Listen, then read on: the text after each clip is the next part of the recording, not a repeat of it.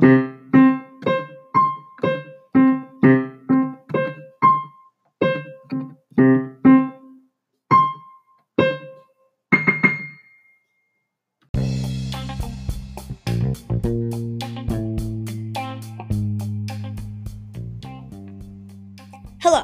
and welcome to the Newsbeat Weekly podcast. This week, President Trump gave an address to the nation about coronavirus, and a new coronavirus plan has been passed in the House. In a presidential address given on Wednesday night, President Trump said that a lot of people traveling from 26 European countries would be banned from entering the U.S. This only applies to foreign nationals, not U.S. citizens.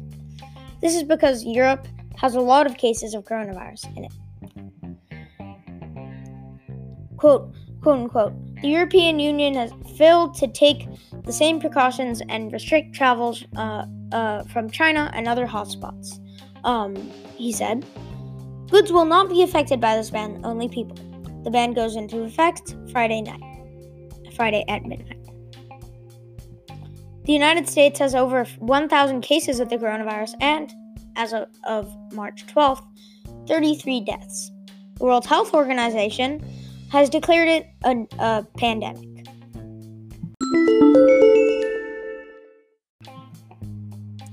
Now for the last story. A coronavirus plan has been passed in the House of Representatives. It provides free testing for anyone who needs it, and it is backed by President Trump. On Friday, the president declared a state of emergency, which frees up as much as uh, $50 billion for stopping the coronavirus. This, the bill includes two weeks of paid sick leave for pe- people with coronavirus. The House passed it 363 to 40, crossing party lines. Thank you for listening to the Newsbeat Weekly podcast by BNBC News. Remember that you can find all the original articles at the BNBCnews.com, except for the last one. For that one, I did some research on Bloomberg.com. See you next week.